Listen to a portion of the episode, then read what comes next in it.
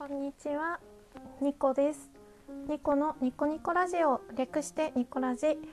第356回目録音中です。時刻は今12時26分を回りました。日付は2021年1月23日土曜日。いかがお過ごしですか？私の地域はなんかねぐずぐずした天気で曇り空時々雨みたいな感じです。こうしとしと雨。で気温がね下がる感じの雨なのでちょっと寒いですね。でもこういうなんか雨の日も悪くないなって思います。こう空気がしっとりしてて柔らかい感じとか雨のしとしと降る音とかそういうの楽しいよなって思ったりなんかね全体的にこう柔らかい感じの雰囲気になるなって思っててそこがすごい好きです。はい。では早速今日もやっていきましょう。2個1目。お便りご紹介。お便りがまた来ました。やった あのお便りもらえるとトークに対してのモチベーションってすごい上がるんですよ。なのですごく嬉しいです。デッスンさんよりいただいておりますのでご紹介させていただきます。ニコさんへ。僕の鉛も再現されてるのかも。ニコさんももしかしたらいつの日かお母さんになったら疑問が解決する日が来るのかもですよ。お父さんも昔はイケメンだったかも。ということでお便りいただいております。テッスさんいつもねありがとうございます。ライブにも来てくれるしあのこうやってトークも聞いてお便りもくれてで他の私と仲良くさせていただいているトーカーさんのライブでも仲良くしていただいたりトーカーさんのトークの中でもお名前を聞くとなんだか嬉しくなります。レッスンさんありがとうございます。ちょっとねホットミルク飲ませてください。なんかね最近声がカスカスするから飲み物をね持参してるんですよ。でデッセンさんからのこのお便りは前回355回目のお題トークにチャレンジした時にその時もねデッセンさんのお便りを読ませていただいたんですね。そしたらなんか変な抑揚がついちゃってそれを多分僕の鉛も再現されてるのかもっていうね お茶目にねお便りとして書いてくれました。でお題トークが幼い頃疑問に感じていたことっていう題目でトークを取ったんですけれどもそのテーマに対して私はあの母親がやたらお風呂を勧めてくるっていうのとなんでお父さんと結婚したんだろうみたいなことをねトークでお話ししたんですよ。それに対してまあニコ自身がお母さんになった時に疑問が解決するかもよお風呂に入りなさいっていう意味がわかるかもよっていうのとまあお父さん昔はイケメンだったから母はそれに惚れたのかもよっていう感じの優しいねお便りでした。ありがとうございます嬉しい。では行ってみましょう。次。2個2目。バランスが大事って話、まあ、これはですねいろんなことを最近思ってて2つあります。その1ライブとトークのバランスが大事。うん。で私自身あのライブすっごい好きだし楽しいしコメントするのも楽しい。だから他のライブの方ん？他のトーカーさんのライブに行くのも楽しいし自分がライブをしてあのライブでしかリスナーさんと交流することってあんまりないので、まあ、お便りをねいただければこういう感じでやり取りができるんですけどあの自分からリスナーさんに対してアクションができないのでライブに来てもらってコメントをもらうとすごくねそこで交流ができて楽しいんですけれどあのトークの方が好きなんですよ。なんでトークが好きかっていうと配信者としてもリスナーとしても理由があってまず配信者トーカーとしてのトークの魅力はあの考えて話すことができるっていう点に限ると思っててあの12分間っていう限られた時間の中で自分が思ってることとか感情とかをこういうふうに話そうとかあの考えるんですよ考えるんですよね。で考えてある程度まとめて話すっていうことをしてるので実生活に役に立ってると思ってるんですよ。何かを人に説明する時に主語を先に持ってきた方が分かりやすいなとかあの誰かに何かを聞く時にこの疑問を聞いてで理由はこういう理由だから疑問に思ったみたいなことを説明できたりとかねなので自分のスキルになってるっていうふうに思うんですよ。で配信者側としてのあごめんなさい 配信者としての魅力はそれです。でリスナーねリスナーとしての聞く側としてのトークの魅力ってやっぱり考え方に触れるっていう点が大きくてその人の考え方とか感情とかをに触れることができるっていうのがすごく魅力的だなって思ってて形に残ってるからこそなんですけれどもトークの方があのいろんな影響を受けてるんですよね。デッスンさんのお便りでもあったんですけどトークの方が影響を受けるっていうのあったんですけどあこういう考え方もあるんだっていう、うん、勉強になるというかある意味。うん、でまあいろんな人がいるないろんな考え方があるなっていうのを日頃から身近に触れられるっていうのはすごく大きくて何が大きいかっていうと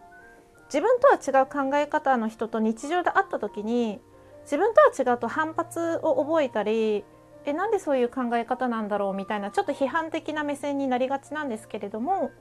普段から違う考え方に触れてると実際リアルで自分とは違う考え方の人と出会った時もあそういう考え方なんだねって軽く流せるというか軽く受け止めることができるというか反発心とか批判的な目線が薄まるんですよね。うん、あこういう考え方の人もいるんだってあの受け入れる幅が広くなってると言いますか。うん、なのであのリスナーとしてもトークを聞く方が好きなんです。うん、ただねあのライブも好きですよ好きなんですけど自分がどっちが好きかって言ったらトークが好きなんですよ。うん、であのここからは誤解がないように伝えたいんですけれどもまあライブの批判とかトークの批判とかそういうことじゃなくてライブとトーク性質が違っていてあくまで私の考え方なんですけれどもライブはその場であのリスナーさんとの交流を楽しむか場だと思っててでトークは考え方とか感情とかをある程度まとめて発信されてるものを聞くもしくは発信すると思ってるんですね。うん、でその時にあのどっちが自分にとって身になるかって考えた時にあトークの方がやっぱり勉強になるというか身につくことが大きいなって思うんですよ。なので私はトークを大事にしたいんです。でも大事にできてないんですよ 結論から言えば。トークを大事にできてない。なぜかっていうとあの、まあ、今ね運営さんがやってるライブチャレンジ企画もあると思うんですけどものすごくライブが多発してるんですよ。でそれはすごいいいことめちゃくちゃラジオトークが盛り上がっていいことなんだけどあのいろんな人のライブに行きたくなっちゃってライブに取られてる時間がすごく長いんですよ。ライブって1回30分だからあの3人の方のライブにお邪魔したら90分1日のうち90分をライブに費やしてることになるんですね単純計算で。で4人の方5人の方っていくともう3時間から5時間ぐらいライブに時間を費やしちゃうみたいな感じになっちゃうんですよね。で自分もライブを配信するってなると30分使うわけですしでそうやってライブにいる時間が長くなるとトークを聞く時間が圧縮されてしまうっていう問題点があってで自分の中でトークを大事にしたいトークを大事にしたいって言ってるくせにあの結局ライブに時間を取られてトークを聞けなかったりあのトークを配信できなくなってたりするので何事もやっぱりバランスが大事だなって思っててでなんでついついライブに行っちゃうかっていうとやっぱり楽しいっていうのが一番にあるんですけどその中に、まあ、恐怖心っていうのもあってで恐怖心って何かっていうとみんながライブで仲良くしてるとその場に自分もいないと何て言うのだんだん疎遠になっていってこう仲良し度が薄まるじゃないですか。疎遠になると。それが怖いんですよ。うん。バカでしょ。バカなんですよ。そういうなんなんかみんながワイワイしてるのに一人だけ勉強してるみたいな。クラスで放課後みんながワイワイワイワイコンビニのお菓子とか食べながら集まってて楽しそうにしてる中になんか私もお菓子持ってって入ってる状態がライブに参加している状態ででライブに参加してないっていうのはクラスでみんなでワイワイワイワイしてるのに1人だけ勉強してるみたいな。であっち楽しそう羨ましいな。でも私勉強しなきゃなみたいな。そういう気持ちになっちゃって。でなんかいつか何て言うの？いつもだったら2個ほらこっちおいでよって言われるかけ掛け声がいつかなくなっちゃうんじゃないかとかライブに参加しなくてみんなと疎遠になって久しぶりにライブに参加したらどんな感じになるのかなっていう恐怖心とかなんか取り残されないように必死になってライブに参加しているっていう自分がいるんですよ。バカでしょ？あのねこれは自分の問題であってあのトーカーさんがどうこうとかそういう問題じゃないんですよ。あの私ラジオトークを1ヶ月休んでたことがあってでも戻ってきた時すっごくあったかかったんですよ皆さん「おかえり」って言ってくれてだからライブでライブに参加しないとかライブをしないとかしても疎遠になるわけないんですよ。みんなあったかく「あ久しぶりだね」って「来てくれて嬉しいです」とかあのライブ配信してくれて嬉しいですっていう言葉をねかけてくれるあったかいアットホームな場所なんですよ。それは分かってるんですよ。分かってるのになんか一人でこじらせて